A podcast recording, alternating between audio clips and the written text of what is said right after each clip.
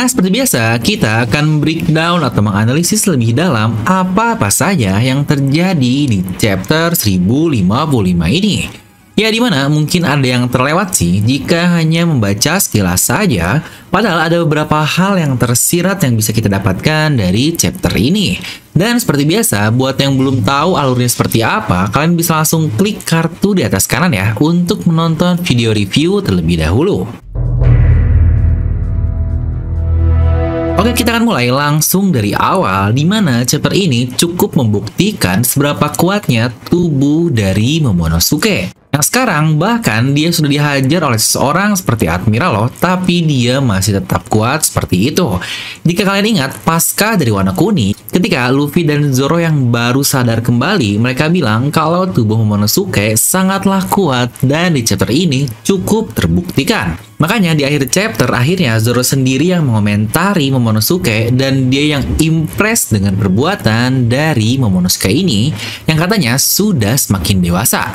Yang sebenarnya entah sih apakah mereka bisa mendengar kata-kata Momonosuke kepada Yamato atau bagaimana, tapi reaksi keempat orang ini sangat-sangat luar biasa sekali. Yang bahkan jika kalian perhatikan saat Momonosuke berkata seperti itu, di sini juga kita melihat reaksi dari seseorang yang lain yaitu para Skabart yang menurut saya sangat-sangat hebat sekali.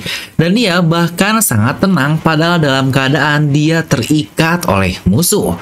Ya benar di sini kita bisa melihat Denjiro yang tersenyum mendengar tuannya atau Momonosuke berkata seperti itu. Dan setelah Momonosuke mengeluarkan bolo britnya, Denjiro yang udah bebas lagi-lagi dia tersenyum kegirangan. Yang kesannya dia ini sengaja lah untuk mengetahui bagaimana tuannya ini sudah berkembang.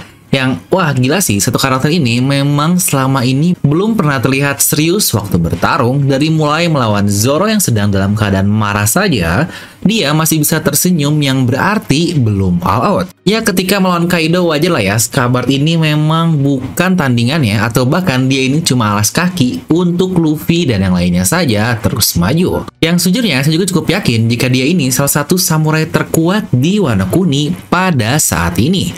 Mengingat Monosuke yang sekarang masih bocah dan udah tidak ada Oden lagi. Yang jika kalian perhatikan, karakter dengan desain dan bentukan yang sangat baik pasti sangat kuat sekali. Ya contohlah Denjiro ini yang paling normal dengan Kinemon dibandingkan para Skabart yang lain kan. Ya setidaknya dari sisi desain lah yang paling keren. Lalu untuk serangan dari Momonosuke juga di Bolo Bread-nya ini bukanlah serangan abal-abal biasa. Bahkan sekelas Admiral saja mengakui kemampuannya dengan bilang apa kau berniat menghancurkan seluruh kota. Karena ya seperti yang kita tahu, Bolo Brit Kaido saja sudah benar-benar sekuat itu. Terutama yang kita lihat saat dia mengenai tubuh Luffy dengan telak dan menembus dari puncak Onigashima terus sampai ke bawah pulau. Jadi dari prediksi Luffy dan Zoro, tepat ya, Momonosuke sudah menjadi seseorang yang sangat kuat. Tinggal skill samurainya aja nih yang perlu di-up lagi. Lalu kita akan membahas mengenai karakter yang menjadi highlight di chapter ini, yaitu Akagami no Jeki. Pertama, seperti yang sudah saya bilang di video review kemarin, yang ini Sengs datang cuma marketing film Red doang yang kesannya what ngapain gitu numpang lewat doang. Akhirnya Ryokugu juga ikutan jadi alas kaki doang untuk kemunculan Sengs ini yang toh akhirnya dia ikutan kabur. Persislah seperti kata-kata di gambar ini. I have come to promote movie Red. Aduh, ini udah S3 marketing banget. Ya memang gak salah sih jika Oda ingin melakukan hal seperti itu untuk movie-nya, tapi kan aneh juga kalau akhirnya harus menyambung ke cerita utama One Piece di serial manganya. Ya walaupun dengan hal ini jadi bener sih salah satu prediksi saya di video lain yang bilang jika Shanks ini bakal datang dan dia yang akan mengusir Ryokugyo. Tapi di situ saya bilangnya mereka bakal tarung ya setidaknya one class dua class lah. Eh di sini cuma di speak doang. Tapi oke okay lah kita kembali ke breakdown lagi. Adakah yang sadar apa yang Shanks lakukan di sini ini mirip dengan apa yang dia lakukan di Marineford lalu? Ya itu juga sebenarnya dibahasan di video lalu sih. Tapi poinnya adalah di Marineford, Shanks datang di waktu yang sangat-sangat-sangat tepat sekali in an exactly very very good timing. Yang bahkan Oda memberikan judul chapternya A Moment of Courage di mana dia duet dengan Kobe yang habis bacot untuk menghentikan beberapa serangan yang sangat penting. Di mana efeknya adalah Luffy jadi selamat, angkatan laut ada yang selamat juga di bajak laut, dan yang lain-lain karena tertahan dan yang akhirnya karena itu juga Seng sempat mengakhiri itu semua dengan menahan serangan dari Akainu. Dan dari kata-kata Sengs yang berkata, hanya dengan beberapa detik saja yang kau katakan, kau sudah mengubah dunia dengan sangat drastis di masa depan. Nah ini juga nih sebenarnya yang banyak bikin teoris berkata kalau Seng dia bisa melihat ke masa depan yang sangat jauh karena tahu dari mana coba dia akan hal masa depan yang akan berubah dan kok bisa pas banget timingnya untuk Sengs ini datang.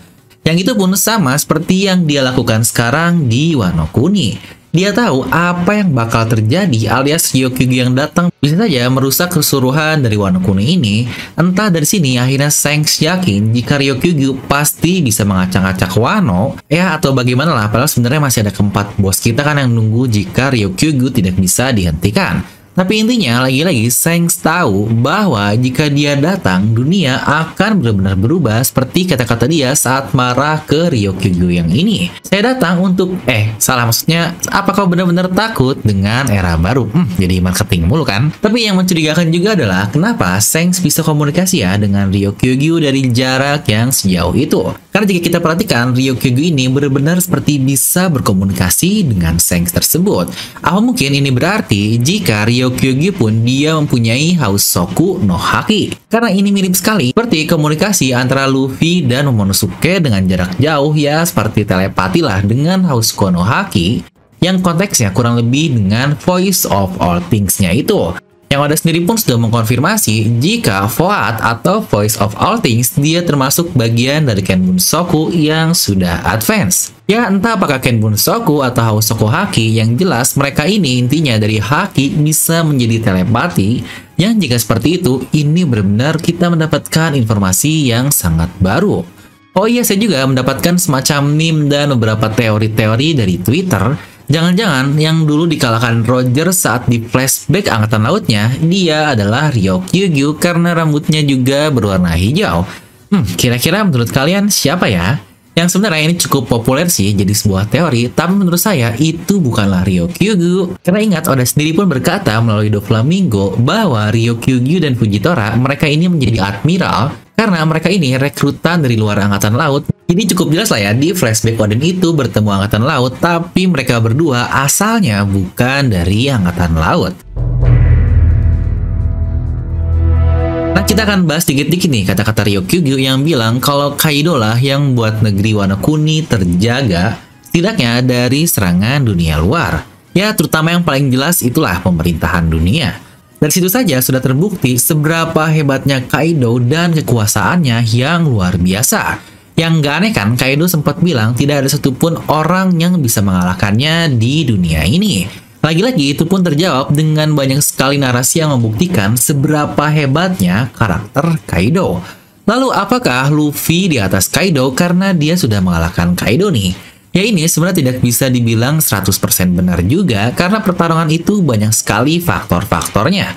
Apalagi setelah akhirnya Kaido mengakui Luffy dan sejalan dengan tujuan akhirnya dan juga dengan kata-katanya bahwa Joy Boy adalah orang yang nanti akan mengalahkan Kaido. Ya Luffy memang mungkin tidak 100% berada di level Kaido, tapi level Luffy sudah jauh sekali berada di atas karakter-karakter top lainnya atau setidaknya sudah setara lah. Plus alasan kenapa Kaido bilang jika Wano Kuni adalah spesial pun akhirnya terjawab di sini. Terutama dari kata-kata Sukiyaki karena Jack yang tahu adanya puing-puing di bawah Wano Kuni tersebut. Yang berarti Kaido pun tahu seberapa pentingnya negeri Wano Kuni ini dan dia juga tahu tentang tebing-tebing tinggi yang membatasi dataran Wano ini. Makanya dia bilang akan menjaga Wano sampai lagi-lagi datangnya seorang Joy Boy dan akhirnya dia pun mempertanyakan Kenapa sih Oden ingin sekali membuka batasannya? Karena walaupun dia nggak tahu secara sempurna, seperti contohnya lah adanya Ancient Weapon Pluton di bawah Wano Kuni dan yang lain-lainnya, tapi setidaknya Kaido ini dia tahu ada tujuan Dari jaganya negeri Wano Kuni ini dari membuka batasannya tersebut. Dan dia juga tahu ada orang lain yang ditunggu untuk melakukan hal itu. Dan akhirnya dia pun menemukan kesimpulannya setelah anaknya sendiri yang lagi-lagi ironisnya berkata tentang Joy Boy yang bahkan tangan kanan dari Kaido yaitu Arbel atau King berkata jika Joy Boy adalah orang yang akan mengubah dunia. Bukan nggak itu sesuatu yang sangat ironis sekali? Maka dari situ Kaido pun dia terus-terusan menjaga Wano Kuni dari orang luar, pemerintahan dunia, apa pun itu yang dalam tanda kutip ya menjaganya. Karena dia juga melakukan kekerasan, perbudakan, dan yang lain-lain lah untuk hal jahatnya. Ya, lagi-lagi tiap orang punya perspektifnya masing-masing yang dia anut. Dan kesimpulan Kaido adalah saat waktunya tiba bagi Joy Boy tersebut datang, maka orang itulah yang nanti akan mengalahkanku. Kesimpulan yang benar-benar, aduh ini luar biasa banget nih dari seseorang yang sangat-sangat luar biasa. Makanya menurut saya saat kekalahan Kaido dan kata-kata yang dia ucapkan tersebut, itu benar-benar langsung, oh anjir, ini Kaido fix menjadi best villain dari mindset dan speech-speechnya yang pernah dia katakan sepanjang pertarungan ini. Yang emang sih pengalaman itu nggak bisa dilawan. Yang Kaido ini sudah sering bertarung dan berkelana ke mana-mana sejak usia 15 tahun lah sudah bergabung dengan bajak laut Rocks. Makanya banyak sekali villain-villain luar di serial lain selain One Piece yang sangat-sangat baik seperti Thanos, Garo, Doflamingo, villain, tapi banyak digemari juga untuk karakter mereka ini Kenapa? Karena mereka ini punya why atau alasan yang sangat kuat, mereka bisa menjadi seperti itu. Intinya, mereka punya background atau story yang cukup baik kenapa membuat mereka menjadi seperti sekarang. Yang sejujurnya, saya pun suka dengan alasan Luffy kenapa dia rela melawan Kaido bukanlah hanya karena dia ingin menjadi pahlawan atau menuntaskan kejahatan yang begitu-begitu saja. Luffy sendiri mempunyai impian untuk membuat semua teman-temannya bisa setara atau makan dengan sepuasnya. Lagi-lagi tidak sepertilah di serial-serial heroes yang ada di mana pahlawan cuma menuntaskan kejahatan tanpa ada alasan di belakangnya hanya oh ini orang jahat. Oke kita kalahkan. Tapi untuk Luffy ini dia punya background atau alasan atau why yang sangat baik. Dan dengan kata-kata Sukiyaki akhirnya terjawab juga alasan kenapa Gorosei bilang jika Wano Kuni ini seperti fortress atau pertahanan terkuat karena ya jelaslah tembok besar yang mengelilinginya dan alasan juga Oden bilang jika dulu orang Wano mengisolasi dirinya sendiri karena adanya great power atau kekuatan besar. Yang itu juga terjawab bahwa great power adalah ancient weapon ini sendiri. Yang wah gila sih ini arc Wano belum selesai tapi kita mendapatkan arah yang akan luar biasa untuk ke depannya.